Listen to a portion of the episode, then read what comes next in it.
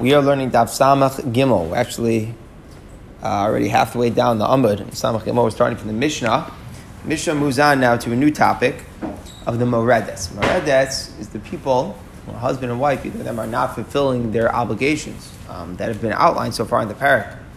So what happens, how do, how do we deal with that, with that issue and this erosion of the relationship where the wife or husband is not... Uh, Is not is not is not living up to, to what they have to. So here we start with the, the, what's the wife. The wife is literally rebelling against the husband. I mean, she's not doing what she's supposed to. And we'll see in the Gemara what does that mean. Which which of the obligations we're referring to. So the halacha is we don't give up on the marriage right away. We don't say he should divorce her, but rather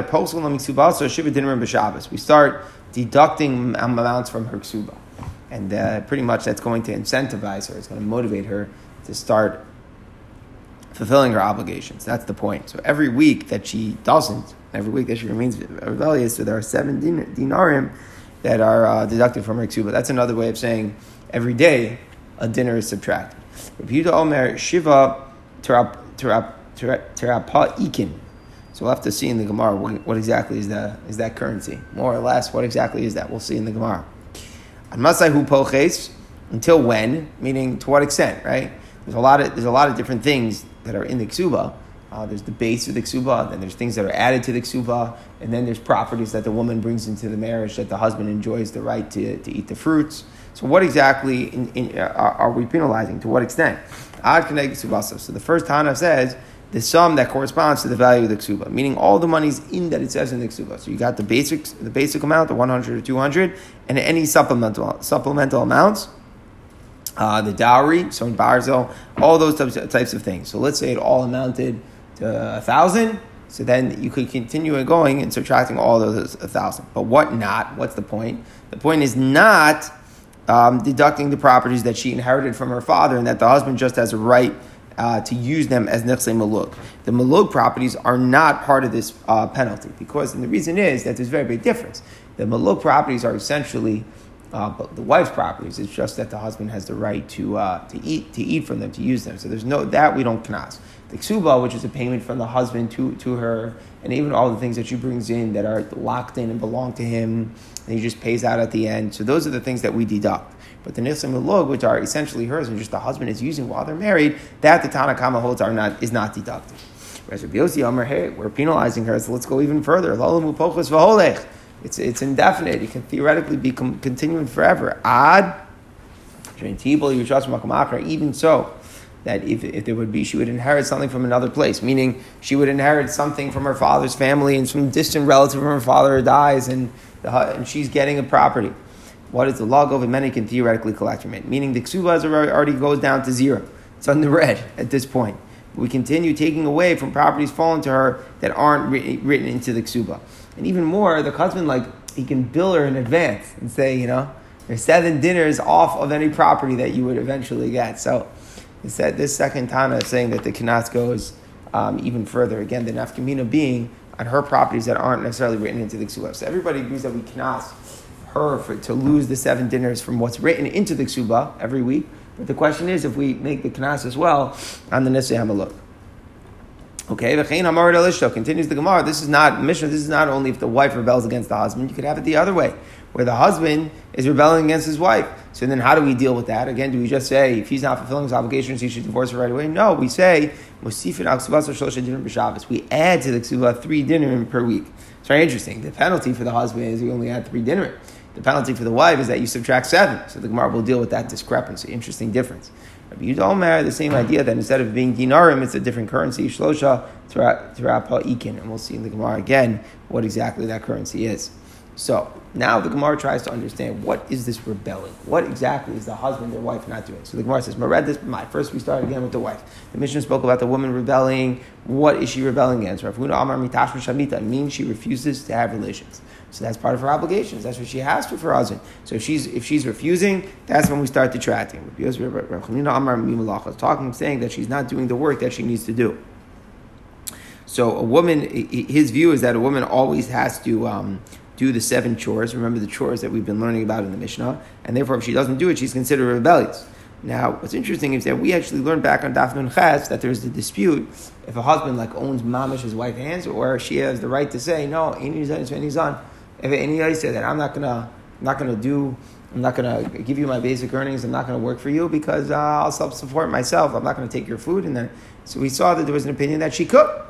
So she could say that. Rabbi Chanina must hold that she can't, and that's why Tosfos learns pshat.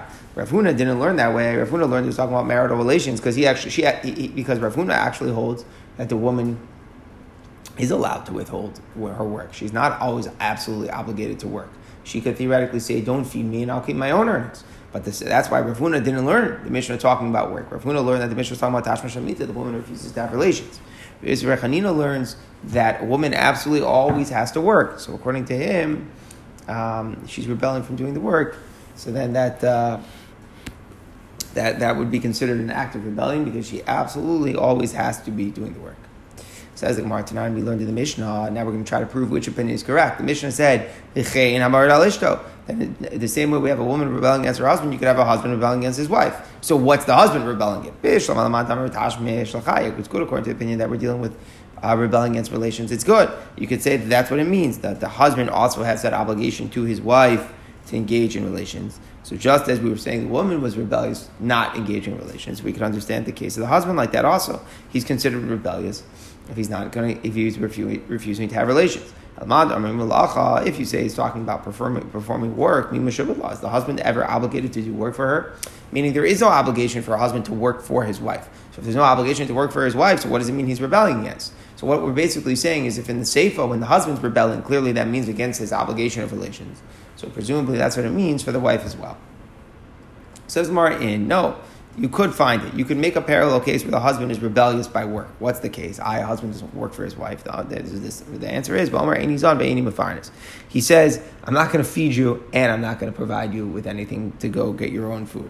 So basically, Rabbanan said that, that the Rabbanan was, we learned, have said that, that instead of you, instead of her work, in exchange for the work that the woman does, a, a husband has to give support. So if he's not giving the parallel thing to, to the work of supporting her, that's where that's where we consider him rebellious, and that's why it's parallel. So she's not giving him the work, and he's rebelling against her because he's not he's not uh, giving food.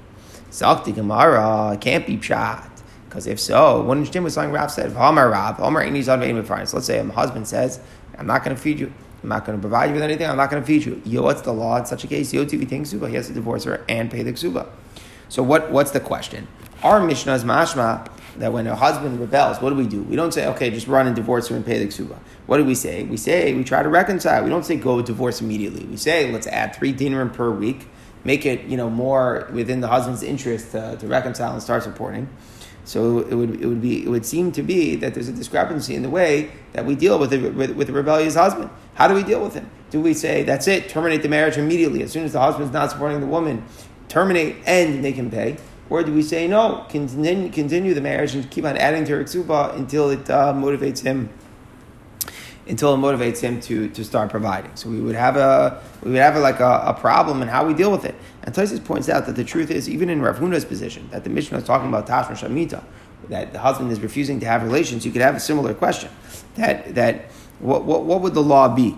If a husband's refusing to have relations, the Mishnah would be saying then that we don't say, okay, just, you know, divorce right away. The Mishnah would be saying we add we add the uh, the three the three dinarim per week and that's it. But chayra, I mean, you should say the same thing. How, how can that be?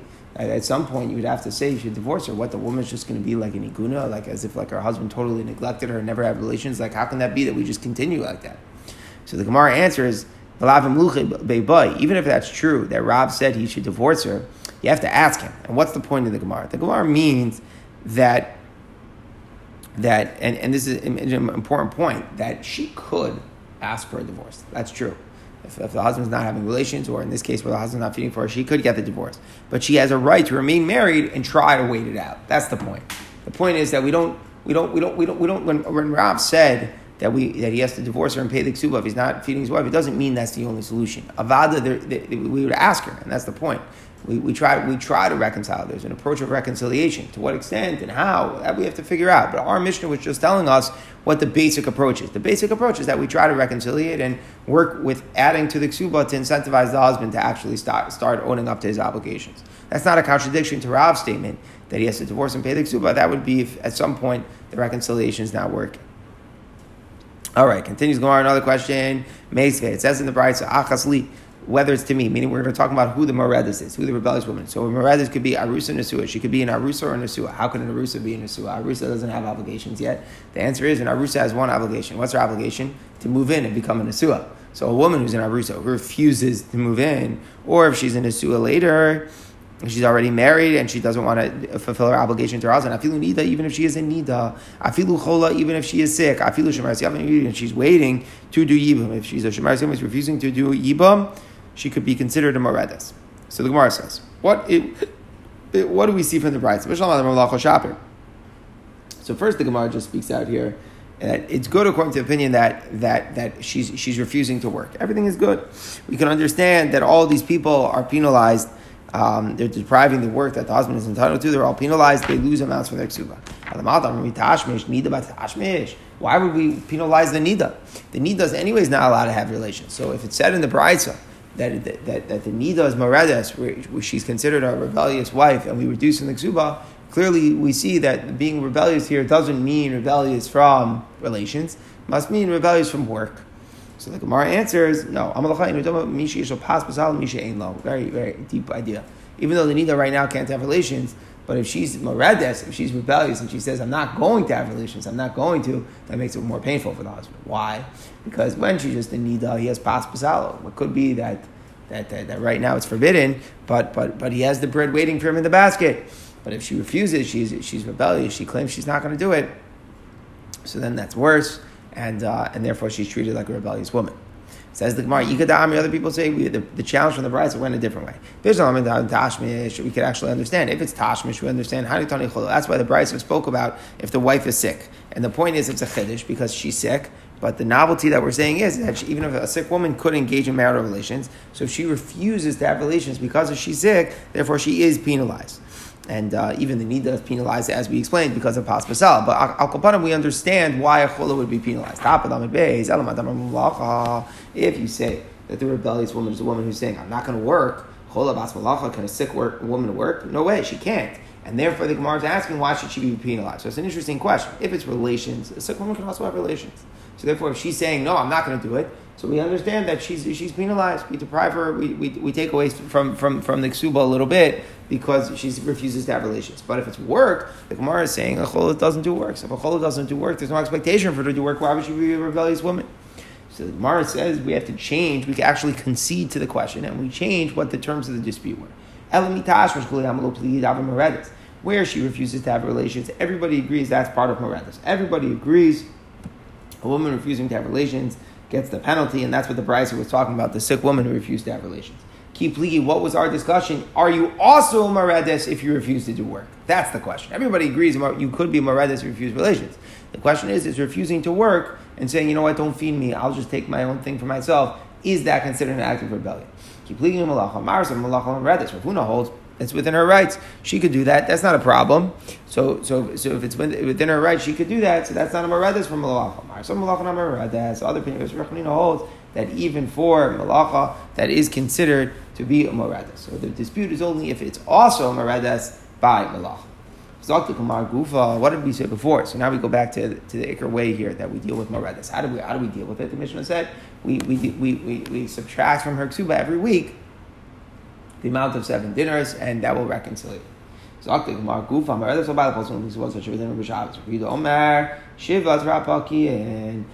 says the Gemara, what do we see? That there was a different vote that the rabbis came along and decided, let's deal with the issue differently. A later legislation by the rabbis said, what do they say? Instead of penalizing her money, why don't we should announce publicly in shul about what she's doing four Shabbosim in a row when it's very public.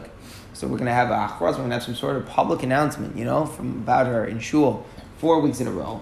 And there's also a message which is sent, the Gemara is going to explain, they send this to her before, once before the announcements and once after the announcements. Right? So we have four weeks of announcements, and they also sent her the following message. What's the message? If you continue with this, even if your ketubah is one hundred mana, you're going to forfeit it. Meaning the Rabbanan are basically, what they're doing is, let's expedite the process. Instead of reducing seven dinar every week, which could go on for a long time, after four weeks, if she doesn't agree, we just penalize her entire ketubah. So it's a very different approach. It's an expedited approach. It's a lot more aggressive.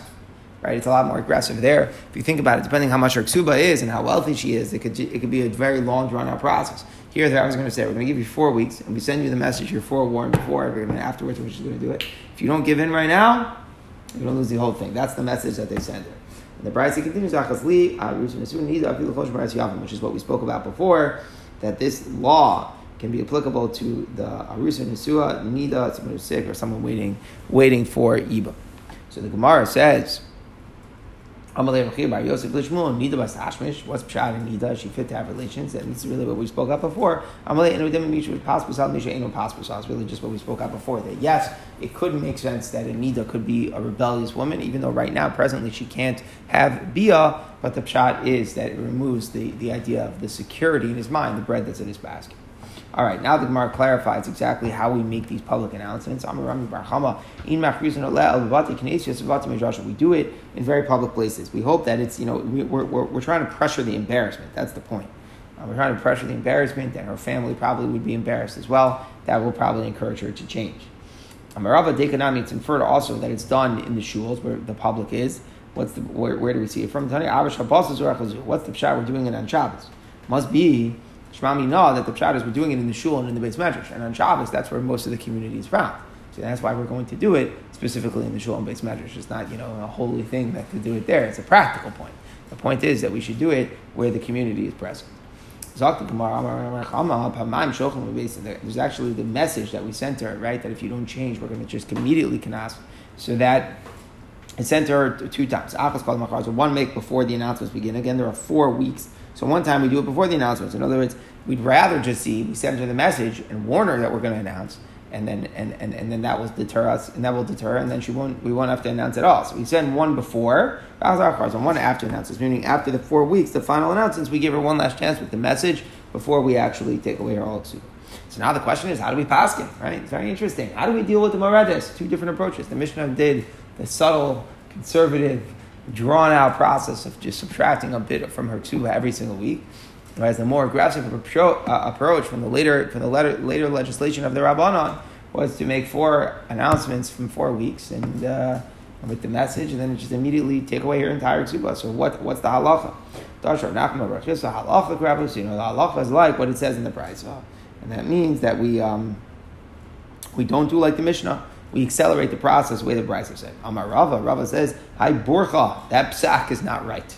Amar Rav Nachman Bar Yisrael, "My Borcha, what what's not right about it?" Amar Mitzon Alei, Nachman says, "I said it to him."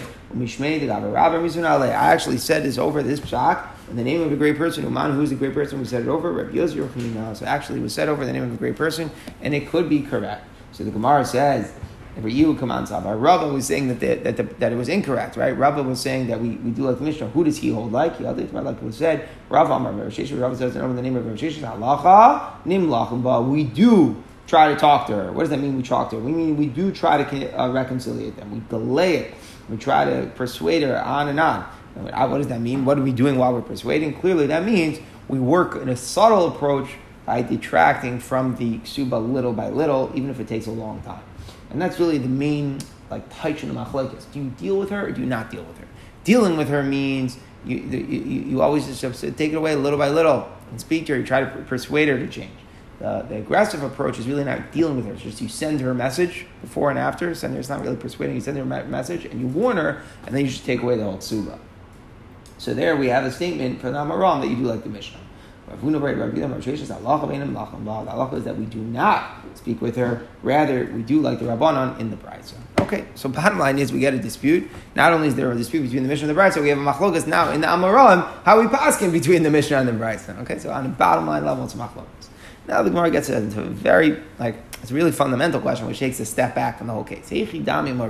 What is the case of the woman who rebels? Meaning, what what exactly is she saying? All right, now this is the point that we're trying to reduce the the, the, the ketubah, like the Mishnah and the Brisa with the warnings and the four Shabbosos, but what, what exactly is she saying? That that we're you know we're just saying she's refusing the relations of the work, like whatever, whatever. But how? In what sense? Like what's her das? What's her mentality here? So the Gemara says two approaches. Amar Meima, Amar Meima, Amar Meima says, Amar Beino Le Mitzarnele. She says, I, I I don't want a divorce. I'm very happy. I want to stay married, but I'm actually trying to drive my husband crazy. In other words, she's trying to get back at her husband. You know, she's literally saying. I, and like we know this, sometimes you can just get out of a bad relationship. That's not what she's saying. She's not saying, I want out. She's saying, I want to torture him.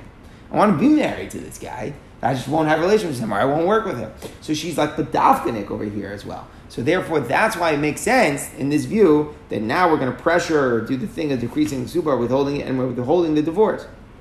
And if you think about it, what's going to, because she doesn't want a divorce, what would pressure her to reconcile is reducing the ksuba and uh, actually, uh, you know, slowing down the process as the Mishnah described. Now it suddenly makes a lot more sense like this because she's in the relationship, she's working with the relationship, so we work with the relationship as well. We're not we're not terminating the relationship. That's not the approach. And that's not our, at least initially, that's not what we're trying to do. Avol, however, Amra mi'isalai. Let's say she says, my husband is totally gross to me. What does that mean, he's totally gross to me? I have no interest in him, and I don't even want a ksuba, meaning I'll do anything to just get out. That's the point. We we we we, we basically say that that she's just being honest, right? In other words, this is her way of trying to extricate herself. She's not she she's not trying to torture him. That's not what she's saying. She's just saying, I want to get out. I want to get out. I want to be I want to be a free woman. I want to be out of this. And even if it means that I don't I'm going to lose my ksuba, I'll do anything. I just want a divorce. I just want to get. She wants out. Then lo kaifina la. Then we do not uh, we don't force her to remain married and delaying the get. But the opposite, the husband would divorce her um, without paying the ksuba. Now, here's the big question. Um, and just to understand a little better, what's the reason we're not for- forcing them to remain married? Because there's little hope that it's going to work. Why? Because she doesn't want to be. I mean, that's the difference between the two cases. If she's saying, I'm in a marriage, I'm just trying to drive my husband crazy, so we work with the marriage, we try to reconcile it. We don't, we're not trying to go out for divorce. We're trying to, to motivate that, motivate her to change her ways, but stay in the relationship. But if her point is, I, I just don't want to be married to this guy. She's not blame. There's no blame. You're not penalizing her. She just, she just wants out. So she just wants out, so then that's not called a Moredes. She might be having an interesting approach to how to get out by being mored, but she's not penalized. She just doesn't like the guy. She wants to be a free woman. So then that's not called a rebellious wife, and therefore we don't force her. We're not trying to compel her to have relations with somebody that she finds uh, repulsive. So now here's the question, and this is a Yisodistic question. One thing we know is that we're not trying to persuade her to stay married if she doesn't want it. Fine, okay. But does that mean we force a husband to give again? Does the, is that what the Gemara is saying? And that is the question. What an interesting question. It's such an interesting philosophy because, again, we know Torah says that whether or not the divorce should happen, that's up to the husband, right? But here we're learning in the Gemara that there's a concept here of Moredes, where a woman is rebelling against her obligations as a wife. And we're saying Maredes, we, we we try to persuade her to change her ways and stay. But Amemar is saying that's all she wants to be remarried. But if she wants out and her she's just saying, I, I don't want to have a relationship with somebody I can't stand, I just want to get out of here, then she's not a Maredes. And then what? What do we say? We don't force her. So what does it mean we don't force her? We're not trying to persuade her to stay married. So then what? Does that mean that we force him to give, give a divorce without ksuba? Or does it mean, and this is all Machlokes Rishonim, it's not trying we go and force him to give, the, to, to give it to get without a ksuba. What it is is that we don't force, we don't compel her to reconcile, but we still ultimately leave it up to the husband whether or not he wants to give the get. And that's an interesting point. In other words, the second she says, "I just want out, I'm out," the way she expresses it is she's saying, "I'm not going to do anything for my husband. I'm just trying to, you know, force his hand to give me the get, and I'll, I'll take it even without my ksuba," she says. So then, do we force the husband or not? It seems like it's a dispute here, and we're showing him what exactly Gemara is saying. Gemara says we don't force her. That's clear. We're not trying to compel her. We're not trying to persuade her to stay in the marriage and change her ways. No, we understand her ways. She she doesn't want to have relations with somebody who she can't stand. That we can understand. The question is, would we force her to give the divorce? So Al Kopanim, that's Amemar. No, even if she says she that that Mal is a lie, we do force her. We do compel her. We do do the Mishnah or the Brides method. We don't uh, allow him to just divorce her immediately and not pay the ksuba that she forfeited. It doesn't work like that. We actually uh, we actually do try to reconcile the relationship. Says the Gemara, there was once a story with such a thing where a woman who said her husband was, was disgusting to her, but after Marzutra, Marzutra compelled her, going Lashitaso, and what happened? In a They had a child. The couple did reconcile it and they had a very holy child. So like, as if to say that we see, you know, Marzutra's approach is right, right? So the Gemara says, "V'lohi." Actually, it doesn't necessarily support Marzutra's pshat. Also, siyata d'shmai. It was heaven orchestration, meaning it, it, it was an amazing thing that Hashem just made her mind and the way she felt about her husband, it just changed. There was a special siyata d'shmaya Usually, the Gemara is saying that's not the way it works. If a woman claims, you know, my husband's repulsive to me, I don't want to be have anything to do with this guy, I just want out, it's not going to work. Like, well, what's this whole thing? Oh, well, take away seven dinar from your ketubah. Talk to the woman. There's nothing to talk about. She should just get her out of it. All right, continues the Gemara. What happened? The daughter-in-law of Rav Zvid, she rebelled. She said, Rashi learns that she said her husband was repulsive. Um, and we'll see why Rashi, maybe Rashi learned that way as opposed to saying that she was just trying to, you know, annoy him. But Akopanim, Rav Zvid's daughter-in-law's rebelling. She she took one of the silk, like silk silk clothing that she brought in as part of her dowry. It was written as stone Barzil. She she took it for herself. We also have Rav Chanina. We were trying to pass him. Also Rav Chanina, Rav Chanina was there. They were all sitting and saying, and a woman who's rebelled. So she has, does, does she forfeit as well the clothing which is right here? Meaning what we're saying is not only does she forfeit the right to demand a ketubah from her husband, but she forfeits the right to keep her clothing that was written into the ketubah and which were used and are still around now. So basically what we're saying is Um, is that is that in this, in this case, and now we understand why a little bit in Rashi was said that the case is she was saying my husband is repulsive. She said her husband is repulsive. So now what are we doing? It sounds we're working like the opinion that we just stopped the marriage right away. In other words, we just we had a machlokas. If a woman says a woman the, her husband is repulsive, do we do we try to compel her to, to get and persuade her to stay, or do we just try to end the marriage? So we're going that we try to end the marriage, and she forfeits her right to the ketubah. So the shaila is, does she forfeit her right to what only was written, you know, the, in the ketubah, like the amounts, or does she forfeit as well the the nixle maluk barzel, all of that, including any like clothing that she brought in, which is now in the closet? So she took it. The question is, did she forfeit that as well?